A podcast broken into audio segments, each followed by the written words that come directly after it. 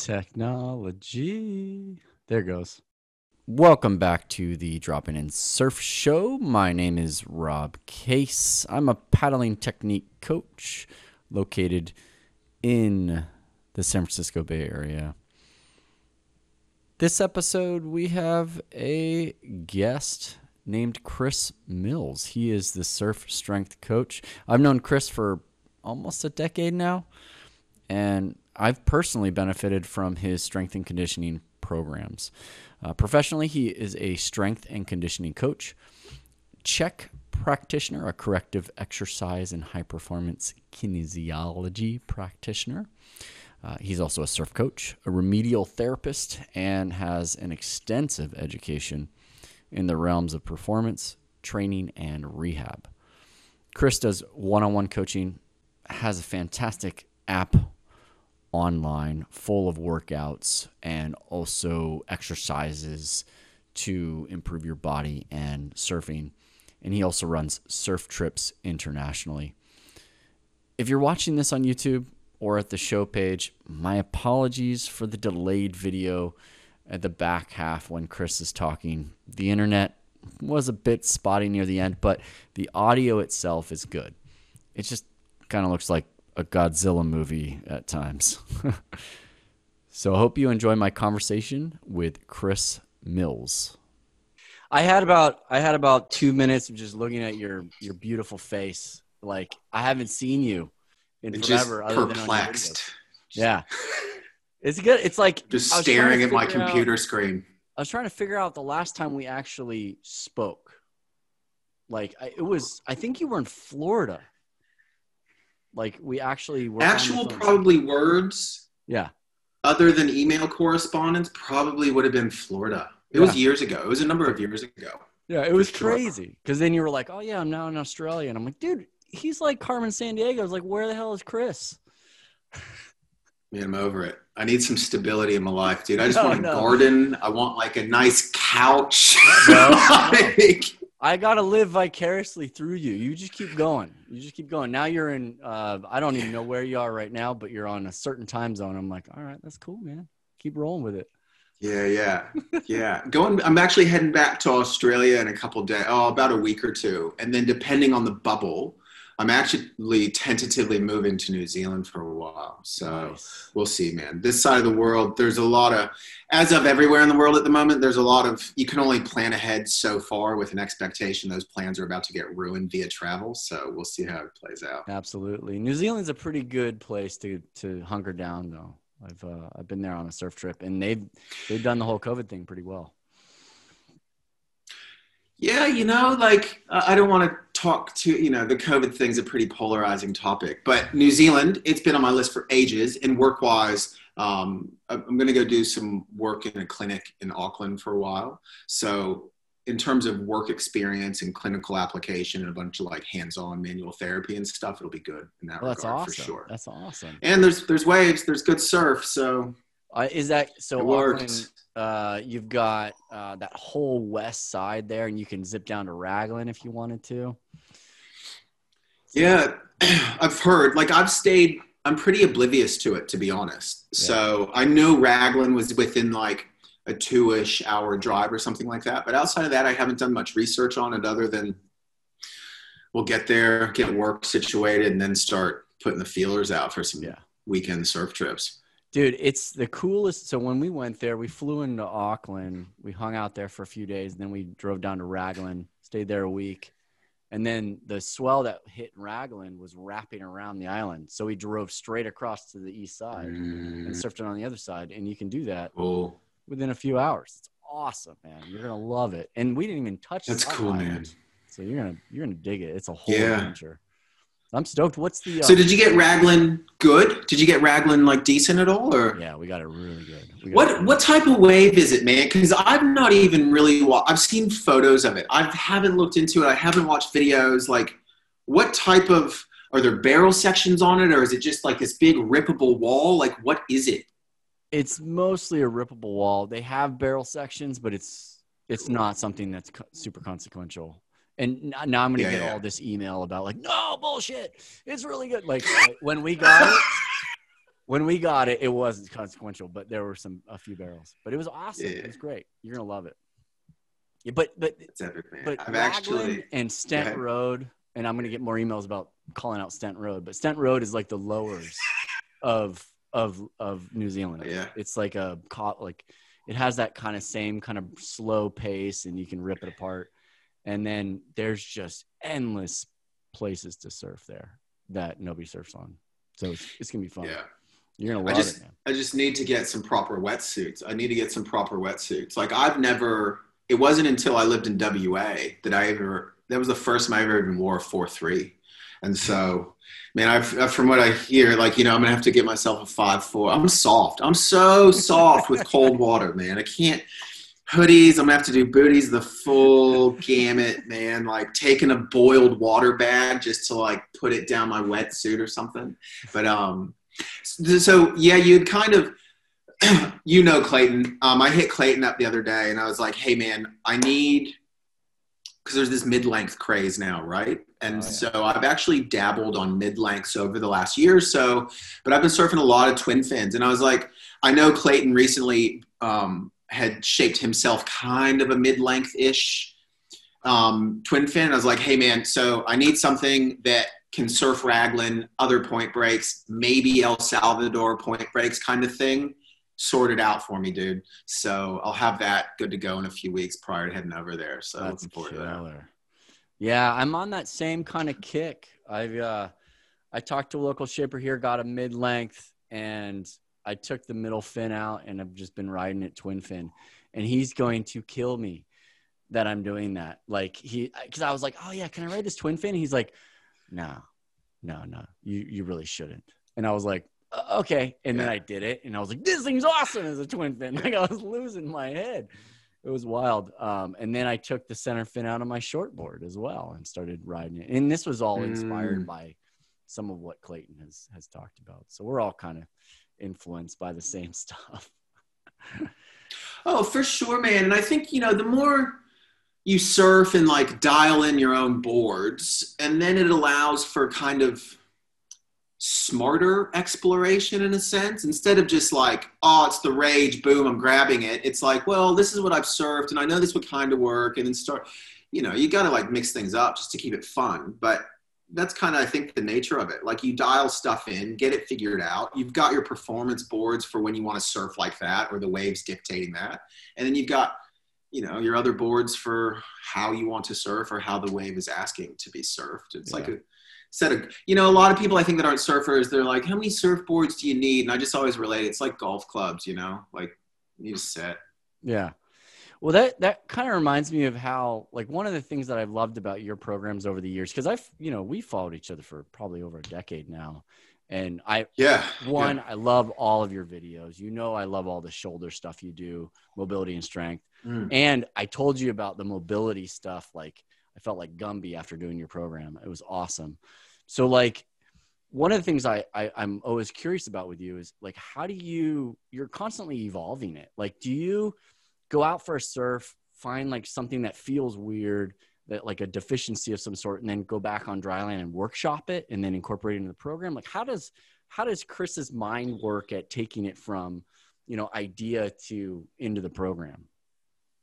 Yeah, a lot of it is self-imposed exploration and injury and personal deficiencies and then thinking about it and because you know nowadays like i'm like i spend a lot of time on a computer man. You doing podcasts? That's a heap of editing. Like i know your background. You, you were an engineer previously right? Like we we our bodies are also exposed to a lot of the common stuff that your average surfers are exposed to. So like a lot of my thought process and just drive professionally for a long time has been how to fix me. Because like i've got a laundry list of injuries and stuff and still have an interest in surfing better and better and better. And then also a lot of it nowadays too is kind of client based so it is a lot of kind of i'm sure similar to you man. Like you think you almost think too much about things. And so it's trying to then distill that into something that's actionable because at the end of the day like somebody following me they just want to open up their phone or their workout and be told what to do for 20 minutes. You know what i mean? So it's like how to take this world of information and rehab and courses i've taken and just trying to like distill it down into something that's actionable. So a lot of it too is trial and error. So like for example um, i rant dude. Sorry. I just get on tangents. But a couple years ago had a car accident and so a whiplash, a nasty thing, but it came good. Like that original whiplash has kind of stayed with me over the years, as most people will can attest, like injuries, accumulation of them. And so I then whiplashed it again really badly at HTs maybe five or six years ago. And then again, like deal with it, get kind of nerve symptoms and stuff and then more recently had a bout of a lot of really heavy surfing and a lot of pretty solid surf and at about like the six or seven day mark like consistently like five to eight foot surf and getting tired. The thing i just took a couple too many like spills and flared it up again. So then even that i then link up with my physio friend. I'm like look this is it. What are we doing? We restructure some training and so me going through now again shoulder cervical rehab stuff all that me literally going through it will eventually downstream into programs yeah you know? no that's awesome it's, it's like goes. you're streamlining you know somebody else having to go through that thing in in distilling it down and and i think one of the great things about what strength and conditioning does is it's it's to prevent those types of things from happening again or at all, which is mm. phenomenal, dude. Yeah. Yeah. I tell you know I mean that's it, right? Like what what we ask ourselves to do from a movement perspective, it gets to I'm 38. I, I assume you're in that age demographic. Like what we're asking our bodies to do surf wise will take a vested effort to keep ourselves capable. And that's it. You know, yeah. That's, that's what you gotta do. I, dude, I, I don't think a surfer has any excuse not to succeed when they take one of your programs other than if they just don't do it. You know what I mean? Like what sure. would you what's like the big biggest excuse you get from surfers for not just your program but just any kind of strength program? Like what's the biggest like hurdle that people need to go through? Just time. Time's it, man. Like that's the thing I hear the most is just time. Um, and you know, so you try to accommodate that, and but people also need to have the understanding, like how far, how how bad is the issue, right? Have you are you so deconditioned and overweight and have this laundry list of orthopedic injuries that you haven't dealt with for 15 years? Well, 20 minutes a day for three weeks ain't going to sort it, you know? And so there does need to be this realistic approach of time frames and efforts involved. But the biggest thing is like people complain they don't have time, which I understand. Like I'm not married, I don't have kids. You know, I, I lack a lot of general responsibilities that a lot of people do have. So, and again, that comes down to it like if somebody's got 30 minutes or 40 minutes, I just want to be able to, same with you and your programs. Like you want to make sure they're working on the most efficient things possible to have the biggest positive effect or influence. Yeah, that's hard. That is so hard uh, to because what you're you have the you have your app, you have like your online app and stuff, and then do you you do one on one stuff as well? Yeah, so I predominantly work one on. I do one on one online with quite a few people, and then I currently because of travel not but i generally have a full roster of clients one-on-one from tissue work to training or kind of rehab oriented stuff yeah. so with all the internet stuff and app stuff like it's really become a juggle of like you know the compute being in front of a computer eats my soul but it also lets me reach a lot of people and and so my bread and butter is the one-on-one stuff you know yeah. like in a gym in a treatment room like that's kind of what fulfills me and so it's just trying to like figure out how to orchestrate all those into a feasible schedule well that's how that's how you can really work with someone and, and see them progress i think the biggest challenge is and and you've done a great job at at having variety in your program. But answering that question of how do you how do you help these people you don't know that you're not working with, you don't know where they're starting at, Mm, and you don't know how much time they have. mm. Like, and you give them Yeah. so much stuff, and it's like, well, dude, like if you don't do any of it, you're gonna fail. It's like if they can do at least even Yeah. a quarter of what you give them, they're gonna do better than they Yeah. did previously. Yeah, so that's that's That's what we've found with with app stuff, and I'm sure the same with your program because I've been through it, and it's incredible information. Thanks, man. And so it's one of those things, especially nowadays when people just have so much a barrage of information. Yeah. It's like, how do we make this a workable process? And say, so essentially, like you start one of my programs now, the ones that are in the app, the bigger ones, it's like, here's this expansive volume of content. I will give you a schedule of how to do it. I will tell you how to acclimate this schedule to your life, but at the bare minimum, do this Yeah. and try to at least point them to like, you know, the couple, the two or three habit changes they can make and start doing consistently um, and trying to like, you know, bare minimums. Do this. If you got more time and more mental and physical capacity, then onboard more of it. But I, if you stick with this stuff for a minimum of multiple weeks, um, there'll be some physiologic change. But more so, like you're just trying to give somebody some information or a movement or a stretch or a concept that has some type of beneficial impact that they can then use for, you know, potential years to come. So Yeah. I think that's the biggest thing you're just trying to aim to do. yeah, it's like low hanging fruit, but also get them to the higher to higher levels. You know, that's huge. So Yeah. okay, so on the on the topic of like limited time, and I'm gonna put I'm gonna put you in a corner here on purpose, but mobility mm. or strength, like if I forced you to decide between the two for surfing, what Totally, de- Is- totally depends who you're talking to. so, are you asking? Are you asking me about? So, I'm going to throw generic stereotypes. Are you asking me about a female Asian woman? She's mobile.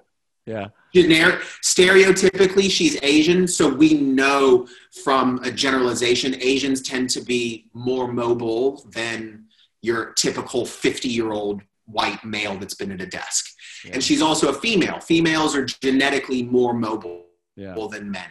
Um, so that woman doesn't need to work on mobility. She just needs to get stronger, very like learn how to do a pull up, a push up. You know what I mean? Yeah. Whereas 45 year old male who's been at a desk for the last 20 years, mobility through and Yeah. through. But even with mobility, that's where like I'm like, yeah, but mobility is strength training done well. Yeah. So, you know, it is depends on somebody's definition of it. But the mobility strength question, it's it's legit, but you it's totally needs to be dependent upon who that person is. And they'll likely fall into generically one of those two categories. Yeah, yeah, no, absolutely. Are you uh do you think body weight is enough for strength or are you hey, No. you got to have some resistance? It depends what type of surfing you're trying to do and if you're trying to come back from an injury.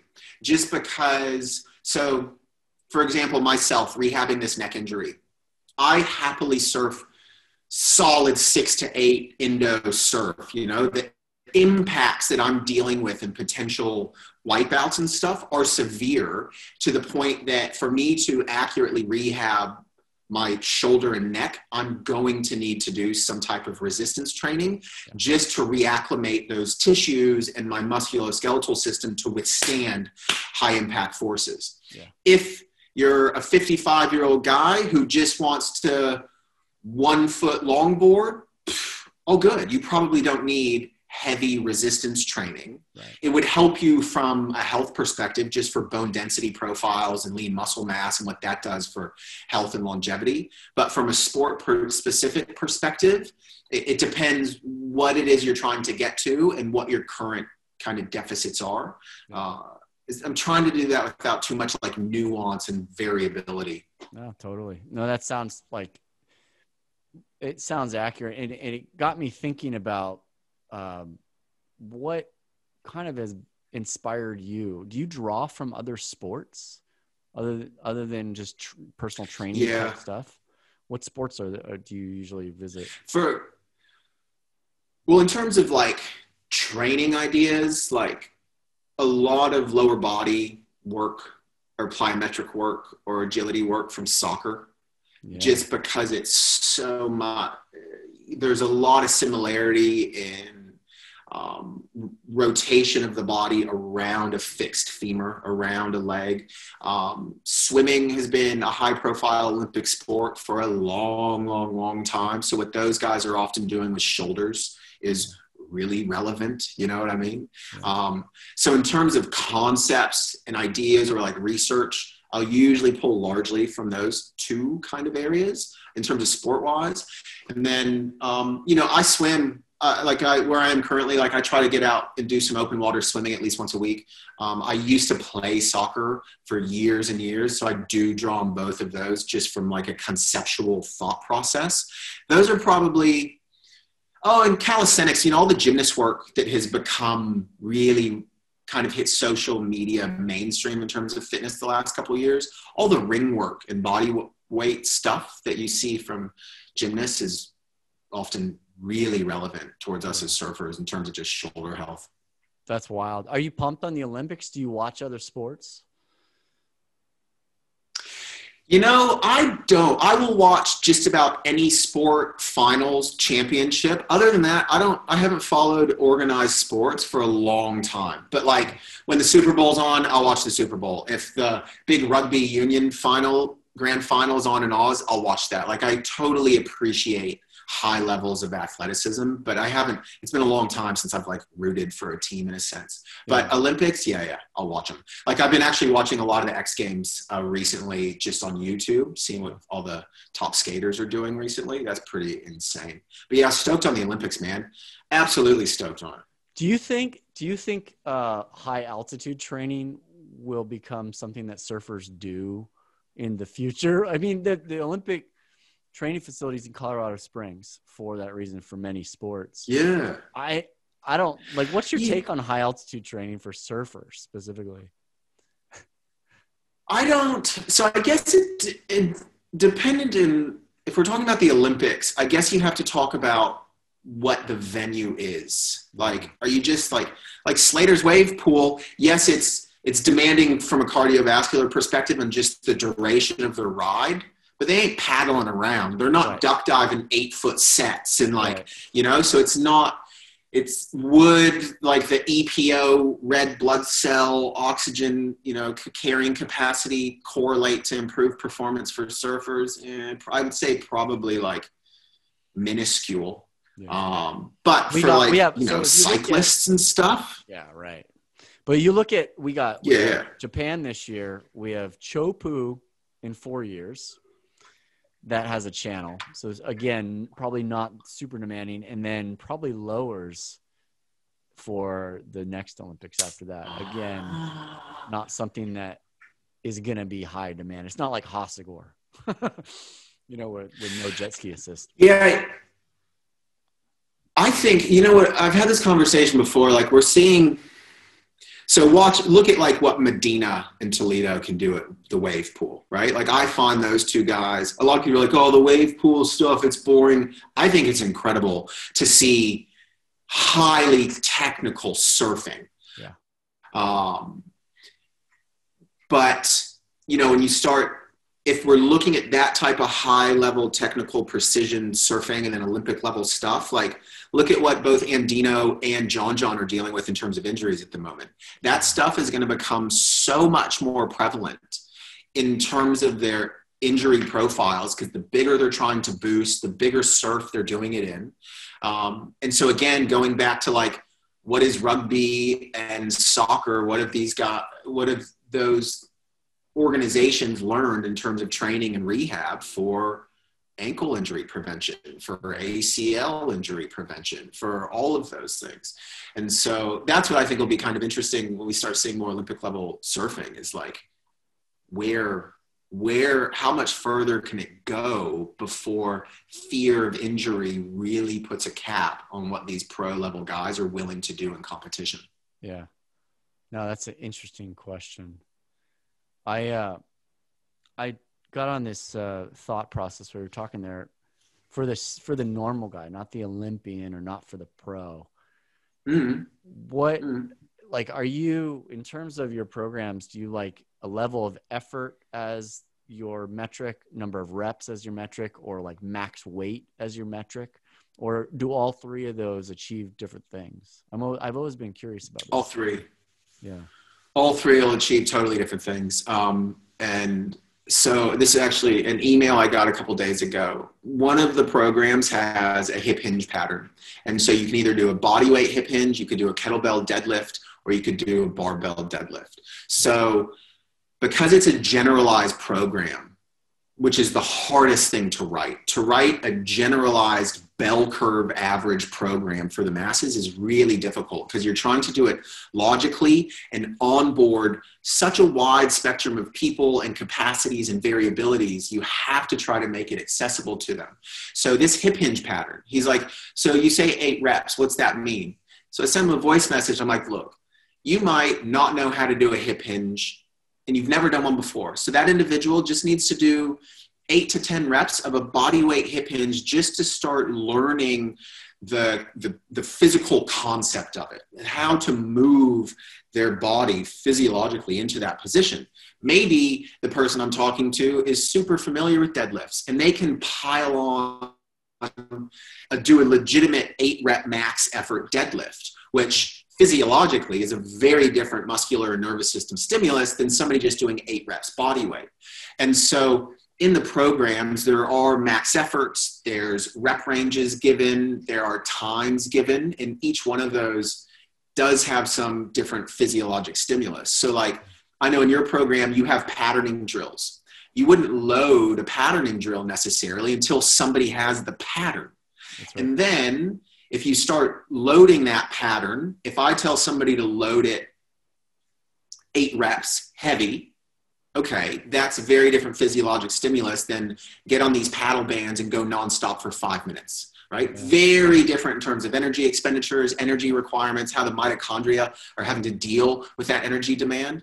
And so, yeah, in the program, it's kind of dependent on what's the movement, what are we trying to accomplish, and then giving somebody kind of some entrance points on what to achieve.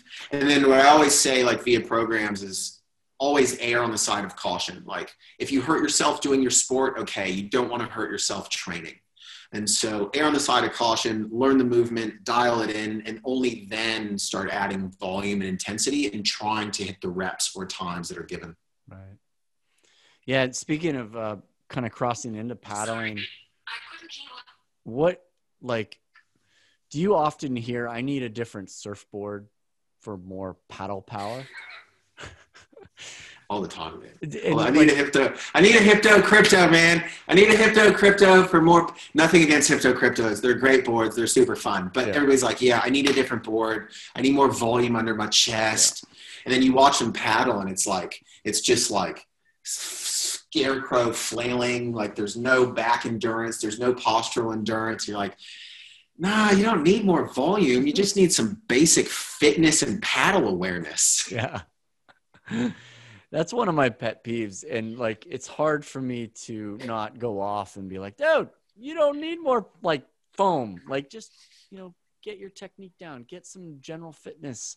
Yeah. And you can still ride that low volume board that you've always wanted to ride if you're capable of that. Cause I've had, you know, some, Yeah. it depends on the level, right? You might have someone that's beginner, intermediate, and, you know, we're going to put some foam under them no matter what, just from a riding point of view. But I've had some Sure. some surfers that come from from the skateboarding background or snowboarding background or some sort of board sport where they once they're on their feet, they're golden. They know how to move their body, they know how to Yeah. move that board.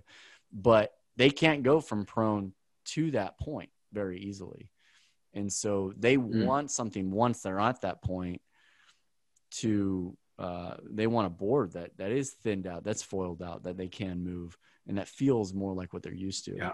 And so, uh, and, and those are the ones that I think I, I'm I'm drawn to saying, listen, just do these fitness things, do these technique things, and you're good because we just need to get you to your feet. Good. You know what I mean?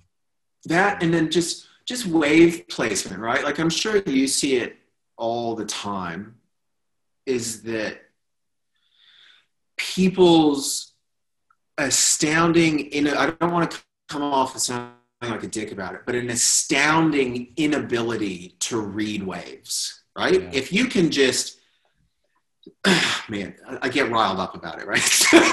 like how many of the, the lower intermediate spectrum, right? So I, I strongly feel you can help teach reading waves, but in order to build the mental models, the visual understanding, it takes time. Yeah. Actively observing waves in the ocean, right? And you can fast track it by giving somebody tips on what to look for and this and that, but it takes time to build those mental models. And so there's this intermediate spectrum that never invested time or didn't have the time. Maybe they've only been surfing for two years, right? And so they haven't built this ability to read waves. So they're never adjusting position. They're never moving towards the power zones or towards the takeoff spot.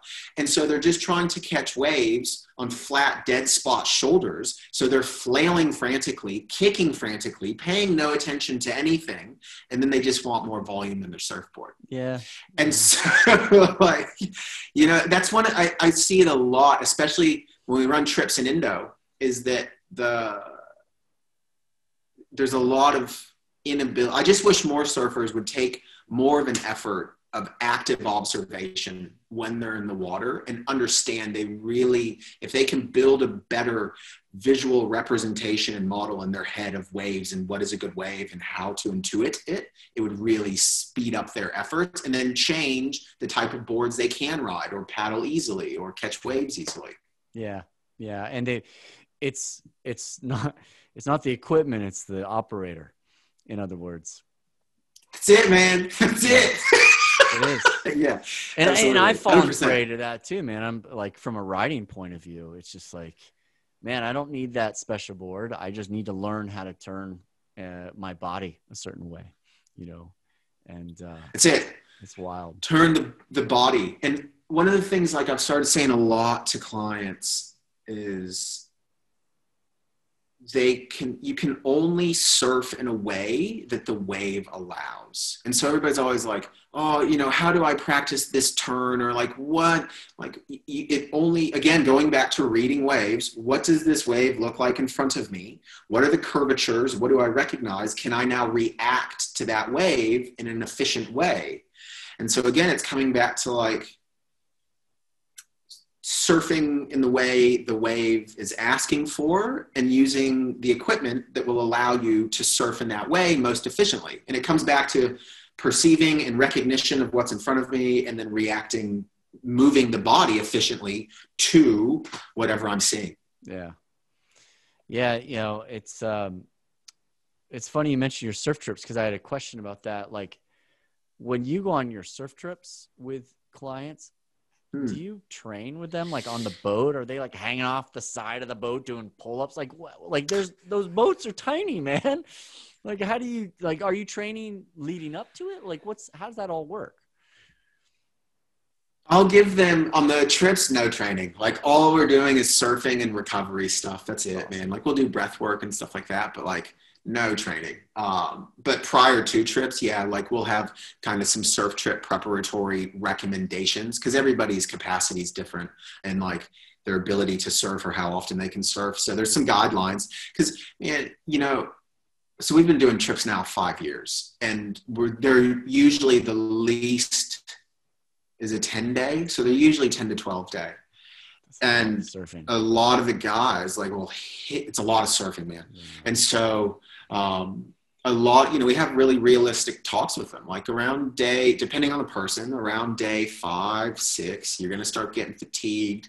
If you've had a shoulder issue for the last 10 years it's going to start creeping back like because you're suddenly you're running your marathon. Like you haven't surfed with this much volume ever and so now you so i think some preparation some fitness some building up some surfing a lot of paddling volume is super helpful to get on a trip. So you can just surf and then try not to drink too much beer just to you know inflame the system and, and stretch try to recover. Yeah. That's huge. Uh, i i remember you doing some proprioceptive training Um, Mm. right? The, you know, basically being able to walk without looking at your feet, that sort of thing. For the listeners that don't know what that is, but um, Yeah, yeah, yeah. how how how like that's got to be that's so important for surfing. There's I was thinking about it the other day. I was like, dude, half of our maneuvers are, we're not looking where we're going, right? or At you know, all. we're looking at Like different your board's up there and you're looking down there. Like Completely, total yeah. body separation. Yeah. Yeah, absolutely. Like, can you maybe talk to the importance of that in surfing and why you incorporated that in your, Yeah. your stuff? So th- the whole kinesthetic awareness, right? So surfing is surfing well, right? Is three dimensional and very often you could consider it off balance. So think pro level surfing, man. Of what I always think back to is Andy Irons' part from Trilogy when he, I think he's in Mexico and he's doing these like vertical boom fins out falling back so he is basically unweighted like centrifugal unweighting forces the entire time Mhm. with legs up here head up like looking the other direction. So that is incredible amounts of kinesthetic awareness.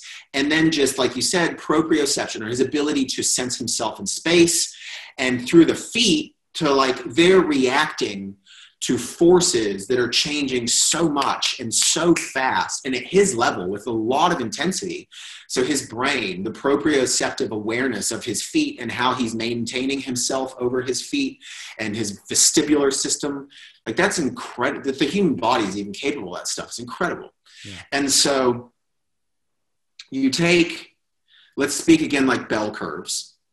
We've got, I'll always like go back to desk worker, right? So we've got a guy that has been at a desk for the last 20 years, and all he's done for fitness is running. So he's sat at a desk.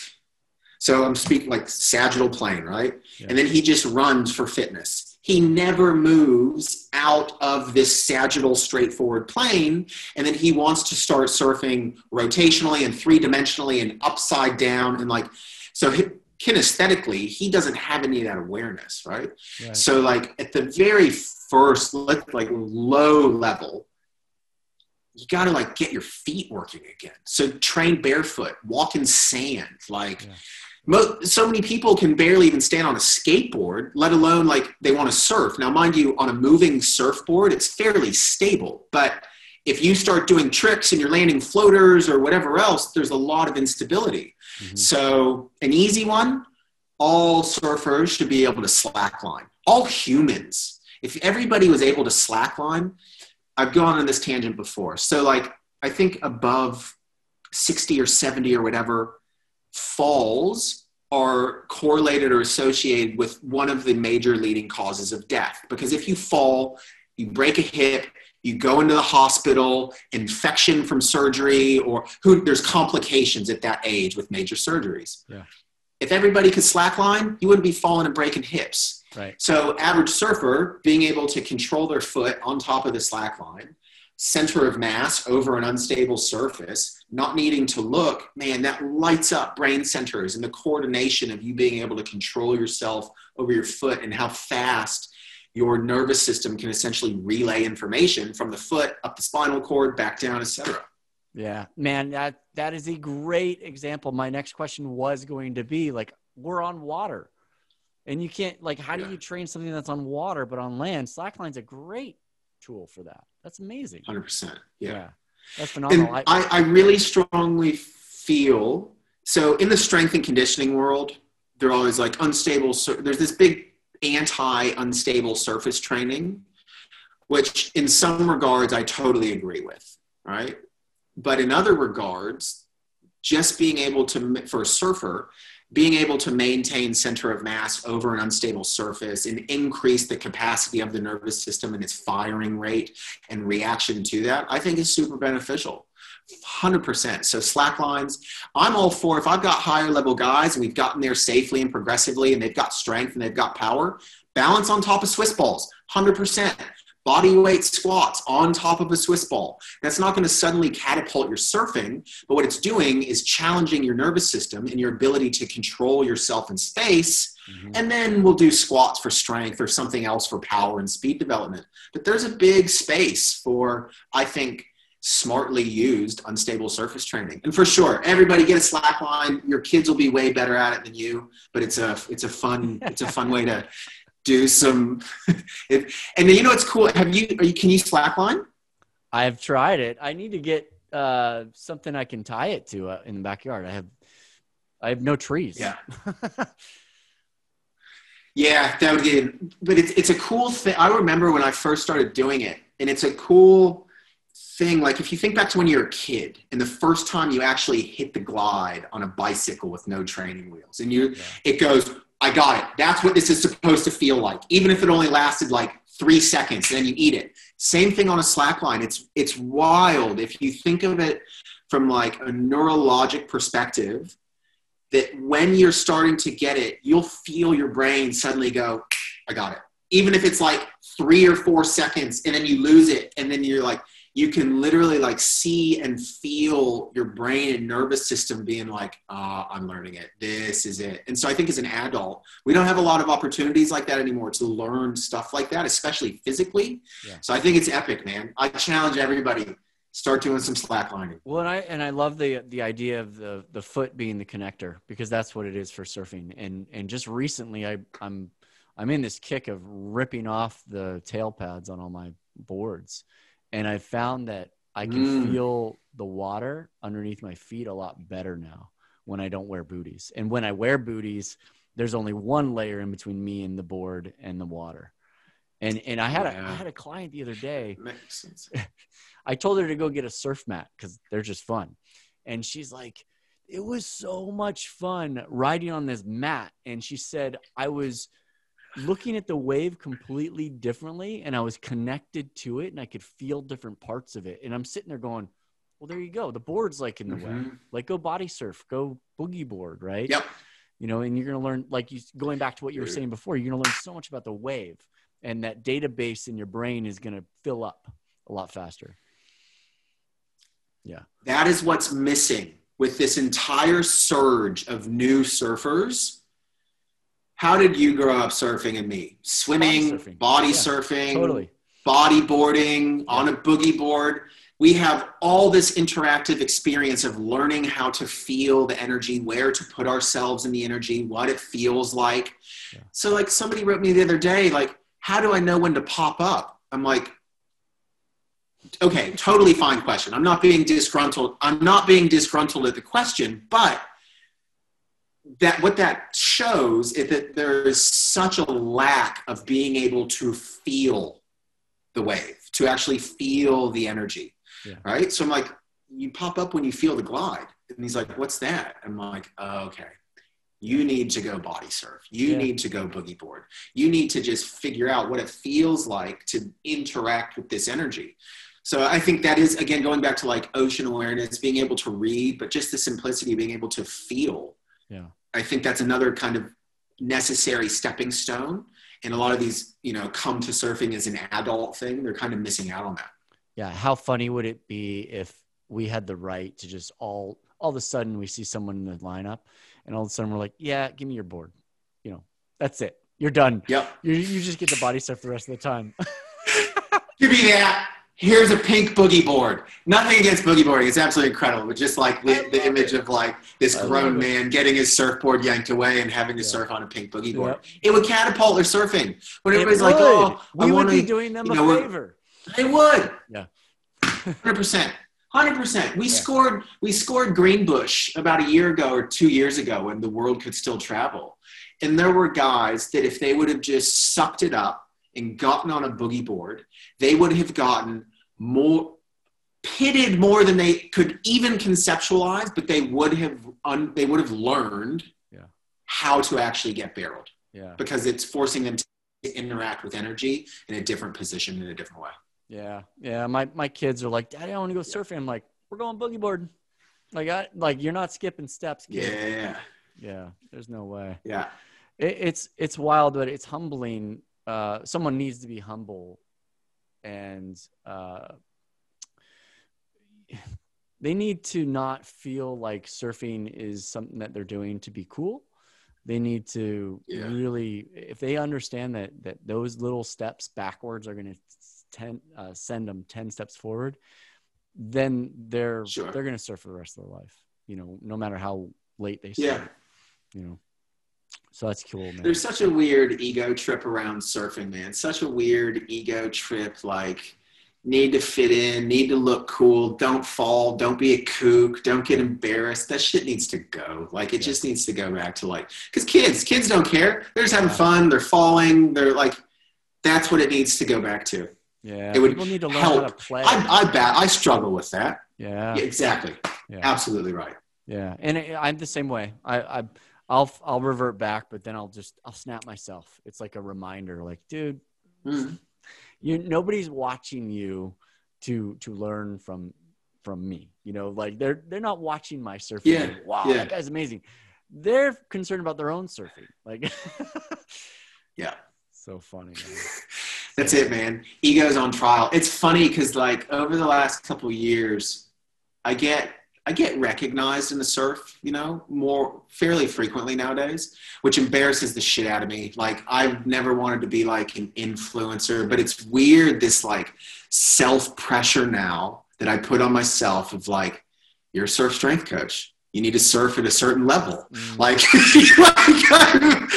and so it's always made me think of like, man, competitive surfing, I would just melt down. Like, I wouldn't be able to handle the pressures of like competitive surfing, let alone my own self pressures of like some dude might recognize me from some stretch video. So therefore, I have to think that I need to surf a certain. It's funny. It's hilarious, man. I've It's had hilarious that, what I've our egos will do to ourselves. Oh man, I've had that too. But the, the, the wonderful thing about what I do is I paddle. You know, and it's like, hey, I paddle well. I don't serve well, so it's all good, guys. Like, I stay in my lane. Mm. But uh, I, I, I told Yeah, Clayton, I tell all these guys, and even you as well. You guys have much harder jobs than I do because one, you you- the waves change all the time, and so what you need to teach people how they move, where they need to strengthen in their body, it's different, and it's it's case by case, as you mentioned earlier. Uh, what Clayton does and what other surf coaches do, they're like, oh yeah, we want you to work on this movement, but guess what? You only get it once every hundred tries. Like you only get one attempt out of every hundred, you know.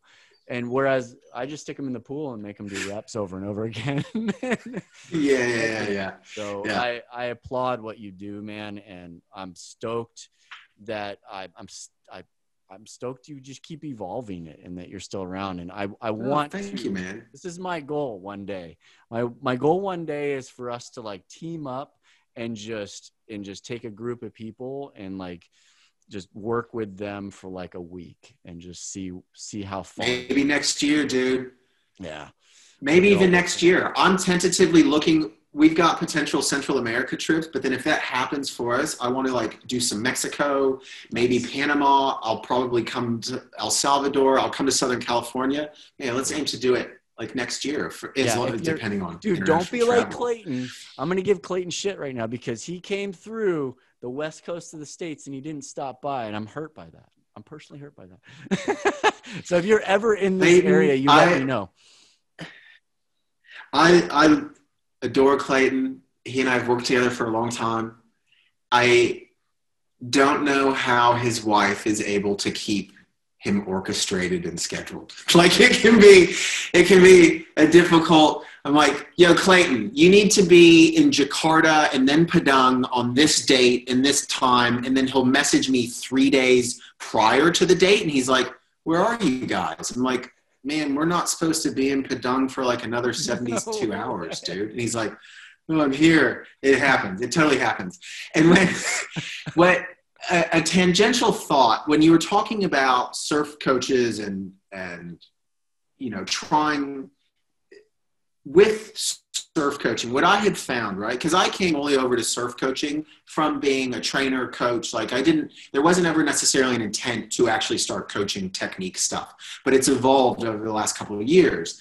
What i really took from clay and twiggy and the various other surf coaches i've worked with is that you have to personally as a coach be okay with and let the person know to not have huge expectations over one night or one session or one surf. Surf coaching is if you're with a higher level person, one quick thing can make a huge change because they've got such a higher level of skill and wave recognition. They can think about subtlety and nuances of surfing when they're in the midst of surfing. Yeah. Because you get a lot of lesser capable surfers you're just trying to instill the basics and maybe in their hour surf they get two tries for a mm-hmm. total of eight seconds to make it stick so me as a coach i've always like you know in the gym or pain like you want to have like have people feel or see these big